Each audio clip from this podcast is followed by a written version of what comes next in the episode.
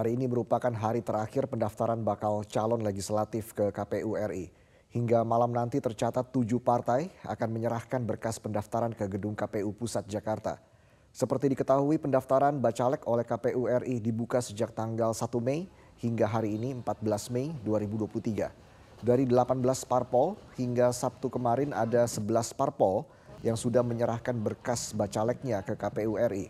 Hari ini ada tujuh parpol yang mendaftar di hari terakhir, yakni PSI, Partai Buruh, Partai Demokrat, Partai Gelora, Partai Golkar, dan Partai Kebangkitan Nusantara. Seluruh parpol yang mendaftar mengirimkan berkas bacalek dengan jumlah sesuai kuota maksimal, yaitu 580 calon dan keterwakilan perempuan di atas 30 persen. Sebelum mengirimkan berkas fisik ke KPU, partai politik juga harus memasukkan data bacalek ke Sistem Informasi Pencalonan atau SILON milik KPU. Presiden Joko Widodo kembali berpesan kepada relawannya untuk tidak tergesa-gesa mendukung salah satu calon presiden. Karena jika keliru memilih pemimpin, maka khawatir dampaknya akan sangat besar bagi bangsa dan negara.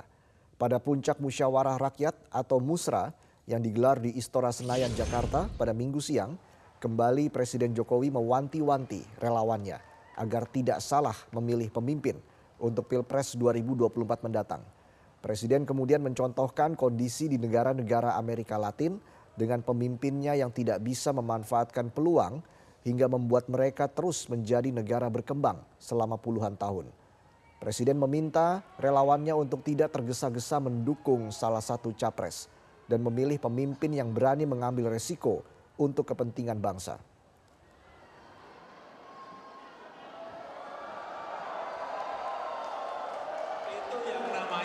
Strategi itu.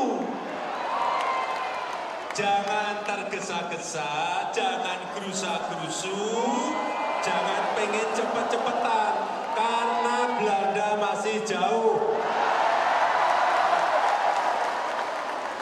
Tapi sekali lagi saya sangat menghargai apa yang sudah dilakukan oleh Musra dalam menjaring nama-nama yang diinginkan oleh rakyat kita. Empat pekerja proyek tower BTS di distrik Okbab, Kabupaten Pegunungan Bintang, Provinsi Papua Pegunungan yang menjadi korban sandra KKB Papua kini sudah dievakuasi dan bersama warga. Keempat korban juga sudah mendapat perawatan medis di puskesmas tempat.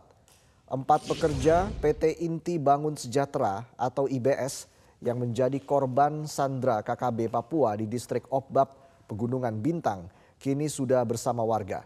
Kapolda Papua, Irjen Polisi Matius D. Fakiri menyebut dari keempat korban yang disandra, ada tiga korban yang merupakan warga pendatang dan mendapat luka akibat senjata tajam. Dan ada satu korban merupakan orang asli Papua yang kondisinya sehat tanpa ada luka. Menurut Kapolda, pada Sabtu sore kondisi pendarahan pada korban sudah berhenti. Sementara itu, Kepala Distrik sudah sampai di Kampung Okbab sehingga komunikasi bisa kembali dilakukan untuk mengetahui kondisi dari para korban sandra. Seperti diketahui pada Jumat pagi, anggota KKB Papua menyerang proyek tower BTS di distrik Okbab, Kabupaten Pegunungan Bintang. Ada lima pelaku bersenjata tajam yang menyandra empat pekerja dan menuntut tebusan 500 juta rupiah sebagai syarat pembebasan para sandra. Dengan siang ini masih terus kita lakukan upaya-upaya uh, pendekatan melalui tokoh agama dan tokoh masyarakat di distrik Opbab ke Kabupaten Pegunungan Bintang. Pak Kapolres dan Wakil Bupati hari ini untuk memastikan uh, untuk uh, bisa diizinkan ke distrik untuk mengambil uh, bertemu dengan para pelaku dan juga untuk membawa korban yang sudah diambil oleh para tokoh agama yang sekarang memang ada di gereja.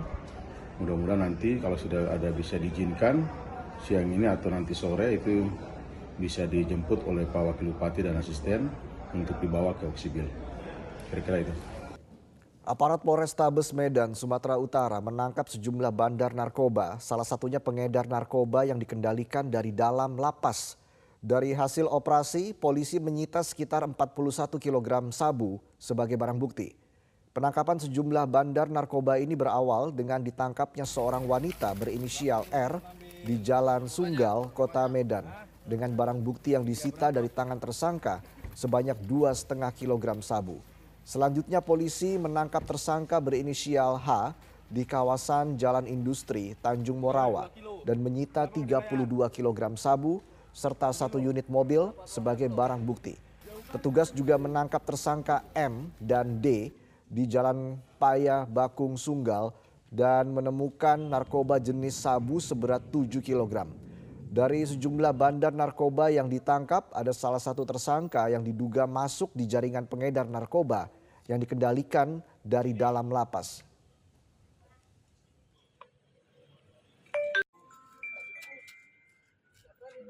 Tersangka ini satu atau dua kilogram awalnya dua ya dua kilogram selanjutnya eh, dikembangkan ke kediamannya ke rumahnya didapati lagi ada eh, 5 kilogram lainnya bersama dengan eh, tersangka M jadi waktu kita ada narkoba ini dengan eh, tersangka D ya didapati di rumah ada eh, barang bukti lainnya 5 kilogram ya dan totalnya ada 7 kg. Dan selanjutnya ini juga masih dalam pengembangan. Pada minggu pagi, Gunung Semeru di Lumajang, Jawa Timur kembali erupsi. Terjadi awan panas guguran sebanyak dua kali dengan jarak luncur sejauh satu setengah kilometer. Warga pun diimbau untuk tetap tenang dan waspada. Dari kamera pengawas milik warga di Desa Oro-Oro Ombo dan Desa Supir Urang, Kecamatan Pronojiwo, Lumajang, memperlihatkan saat erupsi Gunung Semeru dengan adanya kolom abu dan awan panas guguran yang meluncur ke arah Besuk Kobokan. Hasil pengamatan petugas PVMBG di pos pantau Gunung Sawur, Kecamatan Candipuro, Lumajang menyatakan dalam enam jam terakhir telah terjadi 26 kali letusan, dua kali awan panas guguran, serta satu kali gempa vulkanik dalam. Untuk awan panas guguran, getaran gempanya terekam selama 157 detik dengan jarak luncuran sejauh satu setengah kilometer. Meski masih dalam batas aman, namun pihak BPBD Lumajang mengimbau warga agar tetap tenang dan waspada karena status Gunung Semeru masih bertahan di level 3 atau siaga.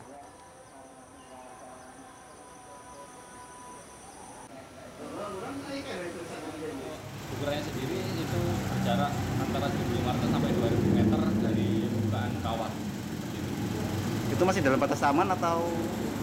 Untuk kondisi sekarang masih dalam batas aman, tapi jika di atas turun hujan, nanti kita punya beberapa rekomendasi seperti uh, masyarakat tidak beraktivitas di sepanjang aliran besuk Kokoan. Sejumlah pemuda dan pelajar yang tergabung dalam komunitas pencinta alam di Kabupaten Flores Timur, Nusa Tenggara Timur. Nah, pemirsa, mereka menggelar aksi bersih-bersih pantai dengan mengumpulkan sampah plastik di sepanjang pantai di kota Larantuka.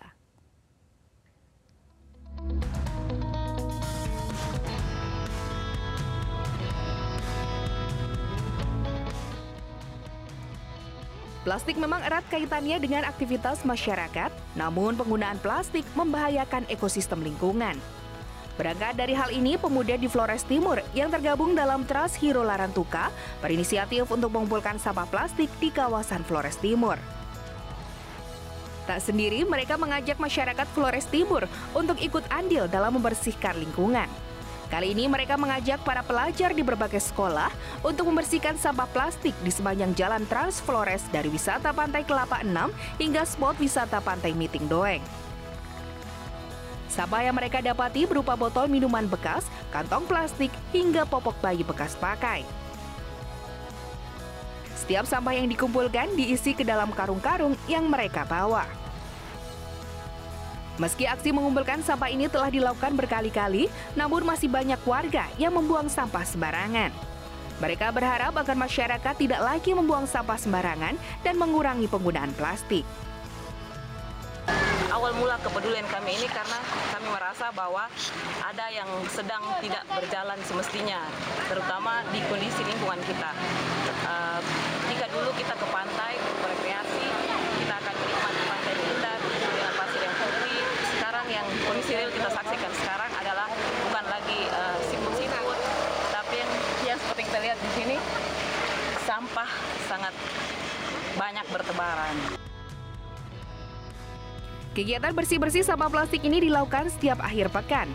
Selain di jalan raya dan pantai, kegiatan ini juga dilakukan di ruang publik lain seperti pasar, pertokoan, dan taman kota. Dari Kabupaten Flores Timur, Nusa Tenggara Timur, Franciscus Gerardus Molo, Metro TV.